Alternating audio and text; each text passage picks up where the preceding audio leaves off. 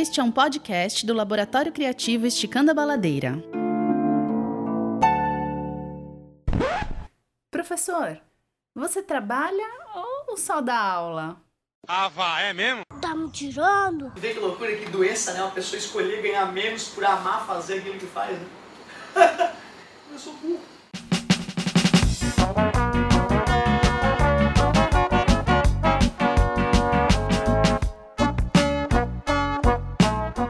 Insaité a todos, eu sou Jorge Godoy e esse é o Você Trabalha ou Só Dá Aula?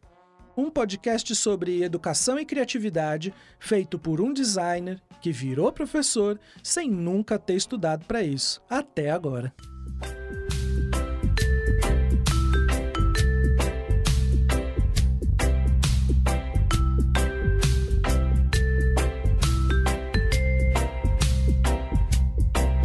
Há muito tempo atrás, no longínquo ano de 2008, eu havia acabado de me tornar estagiário em uma das empresas que mais tenho carinho guardado aqui no meu coração, o Senac. Eu estava realmente feliz. E para melhorar, eu tinha conseguido uma chefa, que era assim que eu a chamava, que ela era uma ótima pessoa e tinha uma capacidade única de gerir toda a ansiedade e a arrogância de um designer em começo de carreira, que no caso era eu mesmo. Eram dois geminianos criando numa sala compartilhada com a galera do TI. Enquanto a gente ficava discutindo sobre conceitos criativos, como se fôssemos verdadeiros árabes numa feira livre, logo ao lado tinha a galera, toda de fone de ouvido, tentando resolver problemas na rede, caçando linha de códigos que precisava de silêncio. Mas nada disso importava, porque no fim das contas nós éramos o setor de comunicação e levávamos essa definição de uma forma muito literal.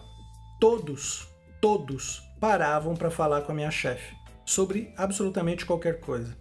E de quebra, eu acabei conhecendo e me tornando amigo de muita gente que ia lá para resolver problema no TI, mas acabava ficando era conversando com a gente mesmo, que a gente era bem mais legal. Nessa época, eu me sentia uma pessoa muito inteligente, divertida, atualizada. Eu discutia sobre qualquer assunto, só pelo tesão da conversa, sabe? Até que um belo dia entrou na sala um cara ele cumprimentou minha chefa, me olhou com a cara assim, meio de desdém, pescoçou no meu computador para ver o que, eu estava fazendo e do nada disse que algo ali parecia com uma tal de Jaqueline Onassis. Nunca um nome havia me soado tão estranho em toda a minha vida. Eu nunca tinha ouvido falar dessa mulher. Porra, eu tinha 24 anos, eu estudava que nem um maluco, e o cara entra na sala e me solta um nome como se estivesse falando, sei lá, do Senna, sabe? Pois eu não tive dúvidas. Com a serenidade no olhar de quem não dava a mínima porque esse cara tinha acabado de dizer, olhei bem para os olhos dele e disse: Eu não faço ideia de quem é essa mulher. Olha, antes eu não tivesse feito isso. Porque se eu soubesse o que estaria por vir, eu teria, sei lá, ignorado esse cara, teria deixado para lá esse comentário, poderia até mesmo ter mandado ele a merda, mas jamais respondido o que eu respondi.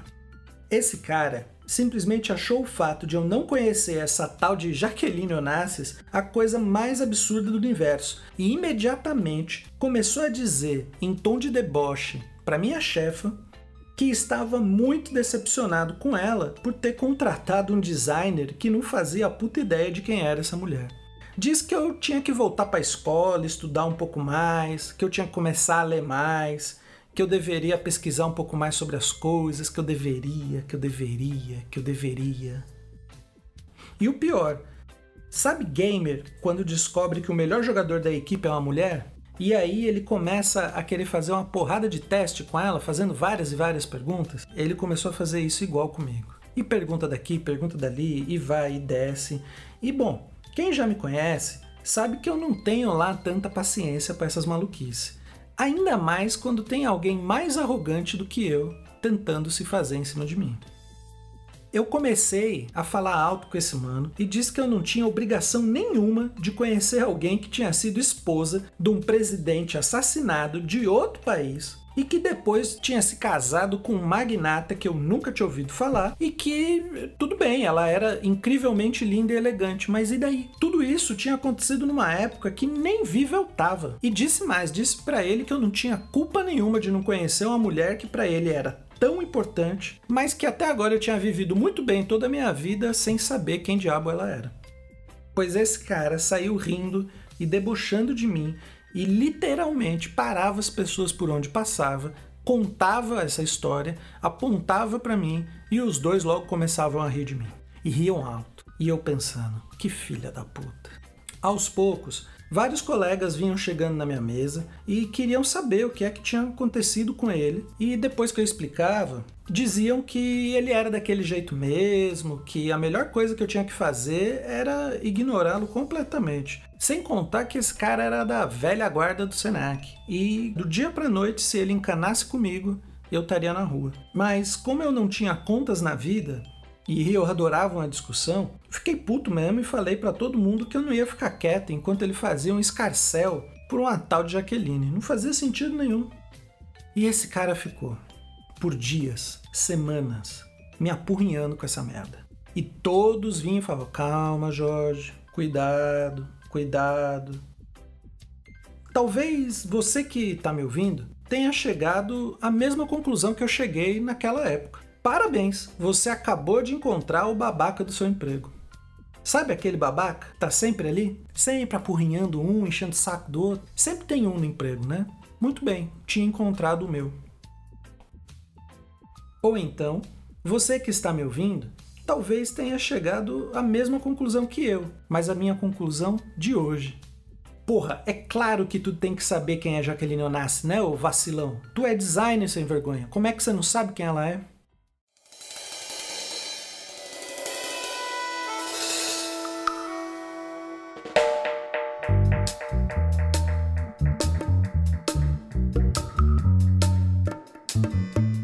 Pois é.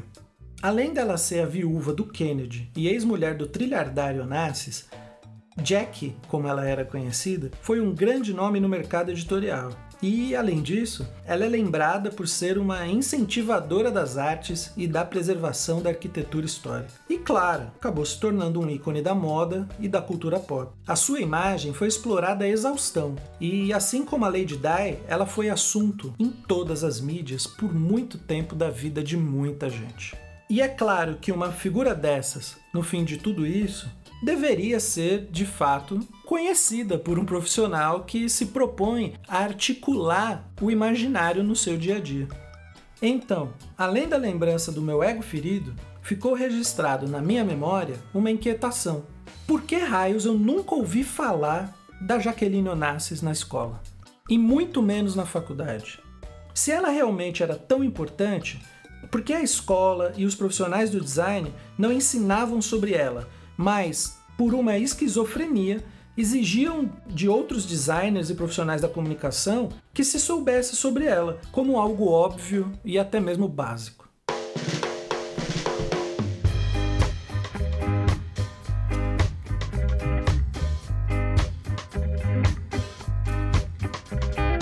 Para me ajudar a entender isso, eu vou trazer aqui alguns dos conceitos de Pierre Bourdieu. É, desculpem por esse Bourdieu aí. A verdade é que eu vou falar Bourdieu mesmo, tá? Porque eu nunca estudei francês, então, enfim. Bourdieu foi um sociólogo nascido em 1930, lá no interior da França. E um belo dia decidiu estudar filosofia em Paris e tornou-se um dos maiores sociólogos do século XX. Eu tive contato com a sua obra há pouco tempo quando comecei a frequentar algumas aulas de ouvinte mesmo, lá no doutorado em educação da UFC. E logo na primeira aula, os professores já apresentaram um pouco dos pensamentos dele, mas não sem antes dar um valioso aviso. A leitura dele pode ser bem indigesta. E olha, realmente foi. Embora Bourdieu tenha se dedicado a estudar a sociedade em um contexto muito mais amplo, foi na educação onde ele fez as suas contribuições mais significativas. Isso porque as suas teorias acabavam desmascarando a educação francesa. E se você está lembrado do nosso último Você Trabalha, ela teve os seus moldes na escola prussiana, que é a mesma que moldou a nossa educação aqui também. Por isso, ao ler Bourdieu, você é catapultado para suas memórias de escola. O que ele critica lá na França, alfineta a gente aqui, no Brasil, que nem um bonequinho de voodoo. Bourdieu inicia sua análise sobre a sociedade expandindo o conceito de capital de Karl Marx. Para Marx, a ideia do acúmulo de capital era responsável pela desigualdade social e pela disputa de classes, e que, portanto, as mazelas da sociedade eram decorrentes da ganância dos grandes donos do capital. E até aí, vamos lá, né? Não precisamos discutir muito sobre isso, não é verdade?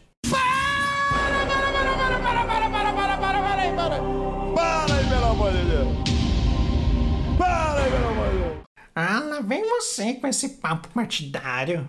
Eu não quero saber disso, não. Tudo vira política, tudo vira política. Ai, meu Deus do céu, ai, esse mundo. É.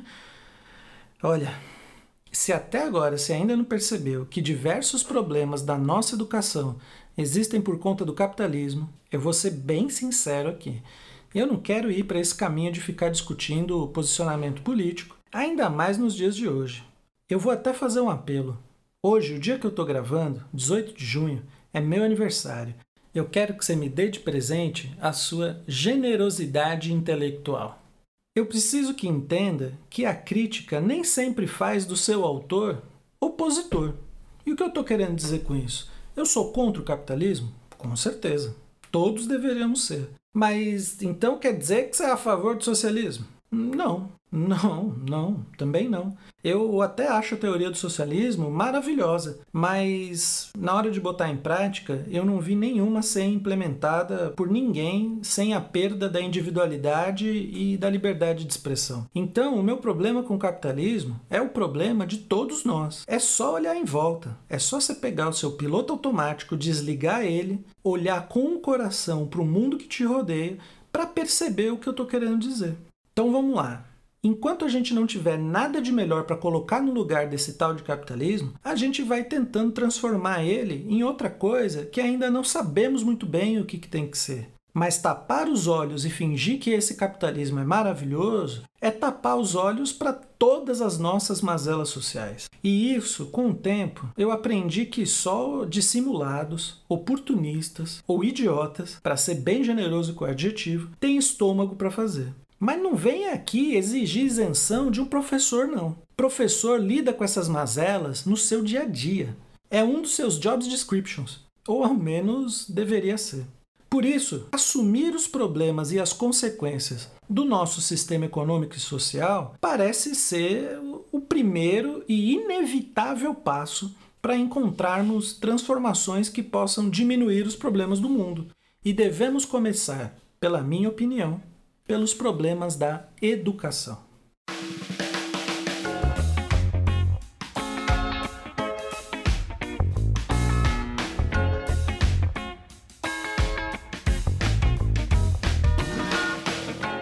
Voltando ao conceito de capital, para Bourdieu, hein? eu não tenho nada a ver com isso, a influência do capital se manifestava além do econômico. Quer dizer o que, gente? Que não é apenas o dinheiro que constitui o poder no capitalismo. Para ele, há outros aspectos, como o social, o simbólico e o cultural, que irão compor tudo o que pode ser chamado e considerado de capital. O capital econômico é aquilo que é formado pelas posses e pelas rendas do indivíduo. Então a gente pode falar que uma pessoa tem poder econômico de acordo com a quantidade de casas que ela tem e de dinheiro que ela mantém. Já o capital social tem mais a ver com a capacidade que o indivíduo tem de se relacionar e gerar influências que no futuro podem ser revertidas em capital econômico. O capital simbólico tem mais a ver com prestígio, com honra, que é percebido em um campo específico. Isso quer dizer o quê? Que o Jorge aqui falando pode até ser que tenha algum prestígio, olhe lá, no design. Mas se eu for falar alguma coisa sobre engenharia com alguém, eu não vou ser levado a sério.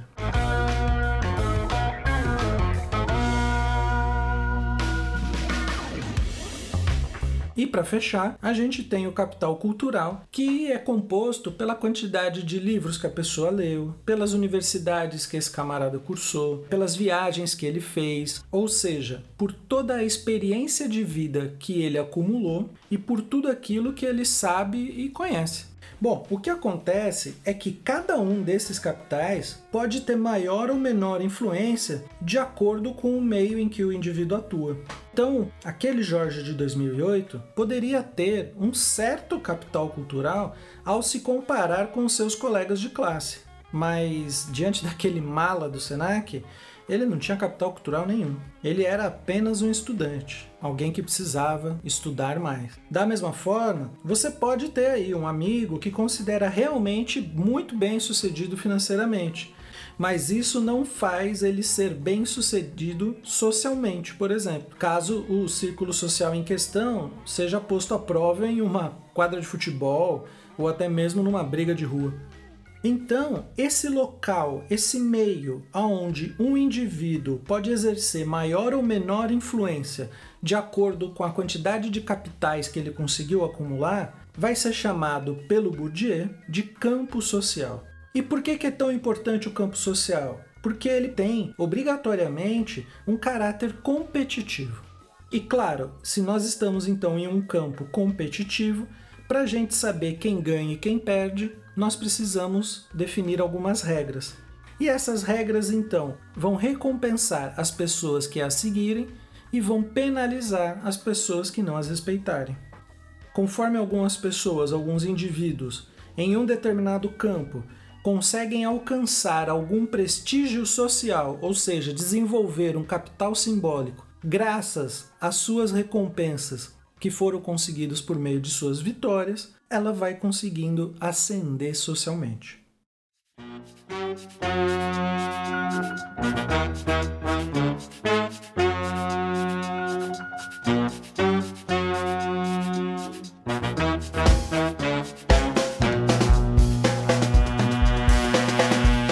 Está claro, portanto, que se o Jorge quiser ser reconhecido dentro do campo social do design e da comunicação, ele minimamente precisa estar disposto a acumular um determinado repertório cultural que dê conta de articular todos os saberes daquele campo social e que talvez não tenha valor algum em terrenos inóspitos como o da engenharia ou da contabilidade.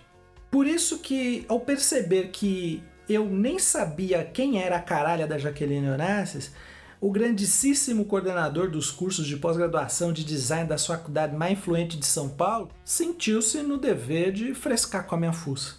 Aliás, eu fiquei sabendo um pouco tarde demais sobre esses cargos do meu vilão aqui da história. Ele era realmente bem influente. Ele tinha um grande capital social. O grande lance aqui é que esses conhecimentos que são tão importantes para a gente alcançar algum prestígio social não são ensinados na escola, e nem na faculdade, e nem na pós-graduação. Na verdade, na maioria dos casos, eles são passados de pai para filho, são percebidos, são construídos pelas experiências da vida que você mesmo acumula. Se por acaso você teve uma família que pôde fazer isso por ti, quer dizer, que pôde te passar um pouco desses capitais, provavelmente é porque, pela ótica do Bourdieu, hein, de novo, do Bourdieu, é porque você foi uma pessoa privilegiada. E vamos tentar entender o que seria privilégio da forma mais simples de se explicar? Se por acaso você teve a oportunidade de visitar, sei lá, museu na Europa, viajar, conhecer outras línguas, novas culturas, você teve acesso a um ambiente familiar que valorizava o estudo, pais que tinham conhecimento suficiente sobre essas regras não ditas da vida, mas outras pessoas dentro da sua sociedade não tiveram, isso é um privilégio. Se toda a sociedade, ou pelo menos boa parte dela, não compartilha com você dos mesmos benefícios, você possui privilégios. E é com base nessa ótica que Bourdieu inicia as suas análises sobre educação, derrubando o mito da mobilidade social. Que mito é esse? É aquele que, se você quiser se tornar alguém na vida, você precisa estudar muito. Pois é, o que o Bourdieu vai dizer é que por mais que alguns alunos se esforcem ao máximo, eles não irão, no fim dos seus estudos, ascenderem socialmente, ou deixar de ser pobres, melhorar de vida, ser alguém, seja lá o que isso quer dizer. E por que não? Porque ao longo das suas vidas, eles não tiveram a oportunidade de acumular esse tal de capital cultural. E por isso, eles não alcançaram prestígio suficiente para ascender socialmente. Não tem a ver com esforço e muito menos com meritocracia. Tem a ver com privilégios e oportunidades.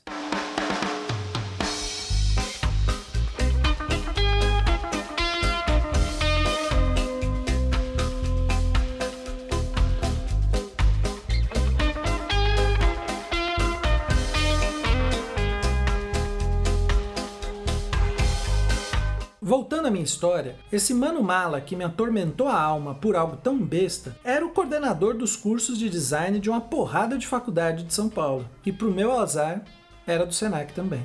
E tal qual narrei no episódio piloto do Você Trabalha, após eu ser seduzido pela pior das drogas, a da educação, eu já tinha assumido a mim mesmo que eu queria me tornar professor.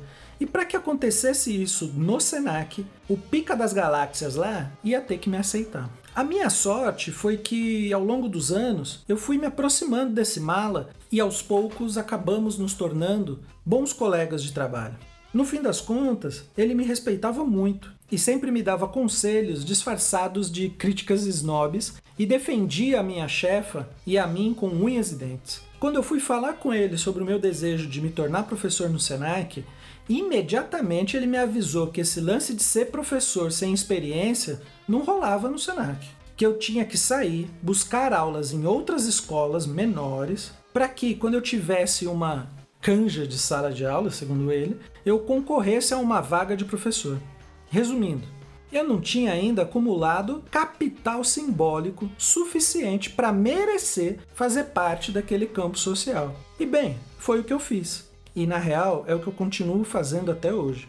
Porém, ao longo desses nove anos de sala de aula, fui percebendo que só estudar, dar aulas em lugares incríveis e ter diplomas inquestionáveis não seriam o suficiente para me tornar o professor que eu gostaria de ser. Na verdade, percebi que isso até alimentava a minha arrogância e me afastava de minha verdadeira função como professor. Percebi, à luz de Bourdieu e de minhas próprias experiências, que os professores são muitas vezes perpetuadores dessa dinâmica que esteriliza a escola, replica a intolerância, debocha do erro ou da ignorância e silencia o aluno. Eu vi vários colegas professores premiando o aluno pela postura deles, pela capacidade argumentativa, por sua qualidade de texto, mas no fundo acabei vendo que eles estavam, na verdade, punindo aqueles que não tinham sido ensinados a se portar adequadamente, que não tinham conseguido desenvolver muito bem a sua escrita e a sua leitura, e que também eram acanhados e, e, tinham medo, vergonha até, de argumentar, porque eles consideravam que a sua escolaridade era muito baixa. Além disso, também não tinha lá uma autoestima tão alta assim, sabendo que ele vinha de famílias mais simples. Pois é, ao elogiar esses alunos e colocá-los num altar, dizendo que eles são os alunos ideais e o resto são alunos ruins, nós estamos perpetuando a desigualdade dentro da escola. Mas e aí? Como é que a gente resolve isso? É bem complicado.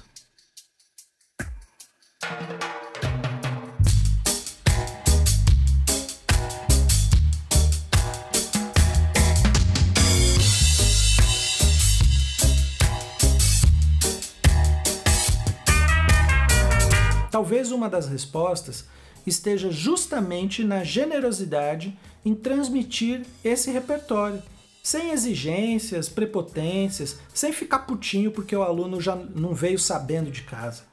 Talvez o professor tenha que realmente entrar em sala de aula ciente que tem uma porrada de aluno ali dentro com diversos repertórios e que todos eles são válidos. Steve Jobs gostava de dizer que a criatividade era a arte de conectar ideias. E eu nunca ouvi ele falar que tinham que ser ideias específicas. Ele só falava ideias. Qualquer uma delas servia. Não há repertório mais nobre ou mais importante. Saber sobre Jaqueline Onassis é tão importante para o designer quanto a história de vida de Angela Dean, Kevin Hall, T.J. Walker e Ruth Carter, que são os fundadores do Black Design Collective, por exemplo. É uma fundação que auxilia jovens negros a se destacarem no meio do design e, entre vários projetos irados, eles foram responsáveis pelo figurino foda do revolucionário filme Pantera Negra. E aí, você conhecia algum desses nomes? Todo esse imaginário é construído por narrativas que podem se conectar em pontos que aparentemente não deveriam se relacionar, mas quando isso acontece e uma nova ideia surge, é tão poderoso quanto magia. Portanto, sugiro aqui a Bourdieu e a Marx que incorporem a esse tal de capital que tanto estudaram um novo aspecto, talvez o mais relevante para esses novos tempos: o capital humano.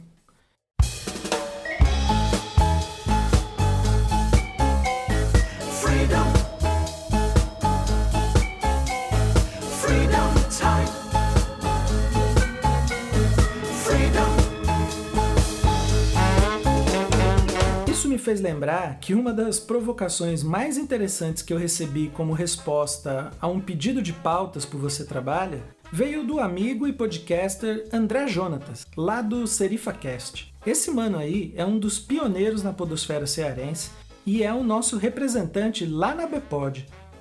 Ouça o SerifaCast, hein? Tenho certeza que você vai curtir muito. Bom, ele me disse que o Murilo Gun, provavelmente você já o conhece, é considerado um dos novos gurus brasileiros da criatividade. Ele havia dito em uma palestra, em algum canto aí, preste atenção no que esse cara disse, hein? Que palestrante é um professor que ganha dinheiro. e aí ele pediu minha opinião sobre isso.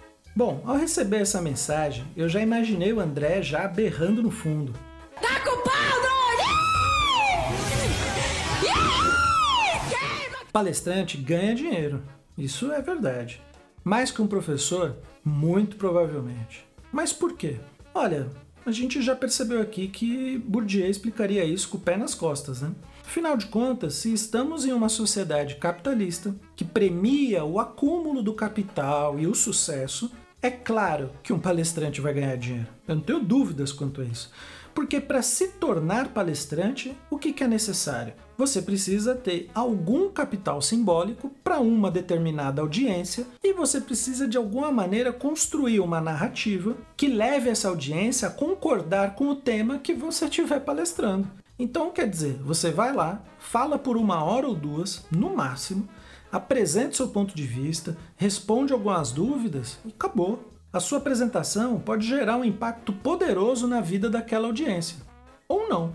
Por isso que palestrantes são bem remunerados. Eles têm a capacidade de entregar um argumento muito do bem elaborado e apresentado em poucas horas, que inspira e que cumpre principalmente a função que o seu contratante queria que ele cumprisse. É uma aula, mas é uma encomenda. É uma aula encomenda.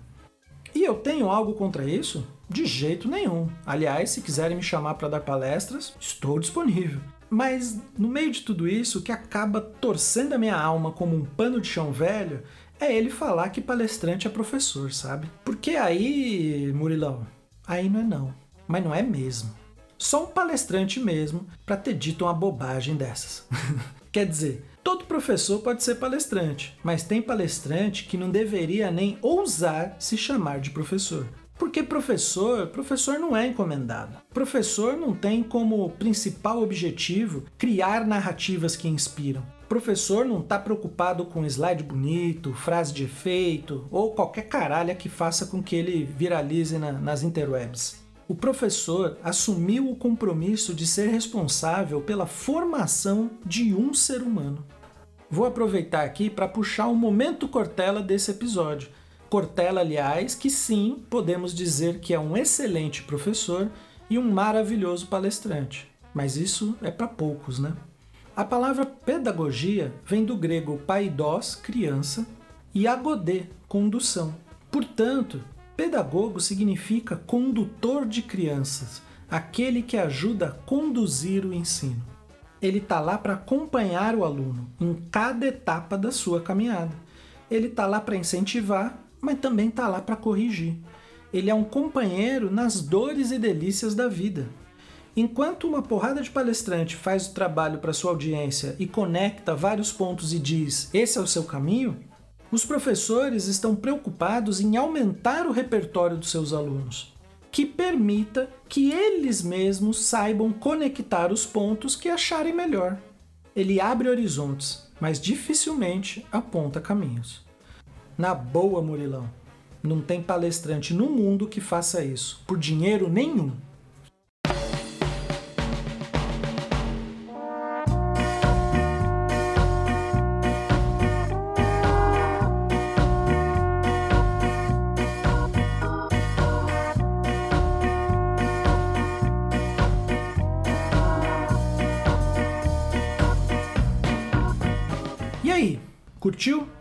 Gostaria muito de agradecer por ter me ouvido até aqui. Esse conteúdo me faz pensar muito e eu espero que bagunce a sua cabeça por aí também. Por favor, envie o seu feedback cruelmente generoso e me diga onde errei e no que eu preciso melhorar. Pode ser pelo Instagram arroba ou pelo você trabalha arroba. Ou ainda você pode comentar lá no post do episódio, no site esticandabaladeira.com.br. Lá você encontrará todas as referências utilizadas para a criação deste episódio, links para os livros e autores citados e toda a produção maravilhosa do Laboratório Criativo Esticando a Baladeira. Ah, vocês já ouviram a terceira temporada do podcast do Esticando? Aquele roots, raiz mesmo? Pois é, a gente reformulou o formato do programa e agora a gente se propôs a discutir a criatividade e a coletividade. Ficou muito massa. A gente fez esse conteúdo com muito carinho e por isso, ouça por favor. Lembre-se, para que isso continue sendo uma escola, eu preciso que ao menos uma pessoa, que no caso pode ser eu mesmo, aprenda algo por aqui. Caso aconteça de você aprender alguma coisa no processo, não me agradeça. Apenas aceite o meu sinto muito e siga tentando ser a melhor versão de si mesmo. Essa é a única batalha que importa. Insightei a todos, muito obrigado e até o próximo episódio.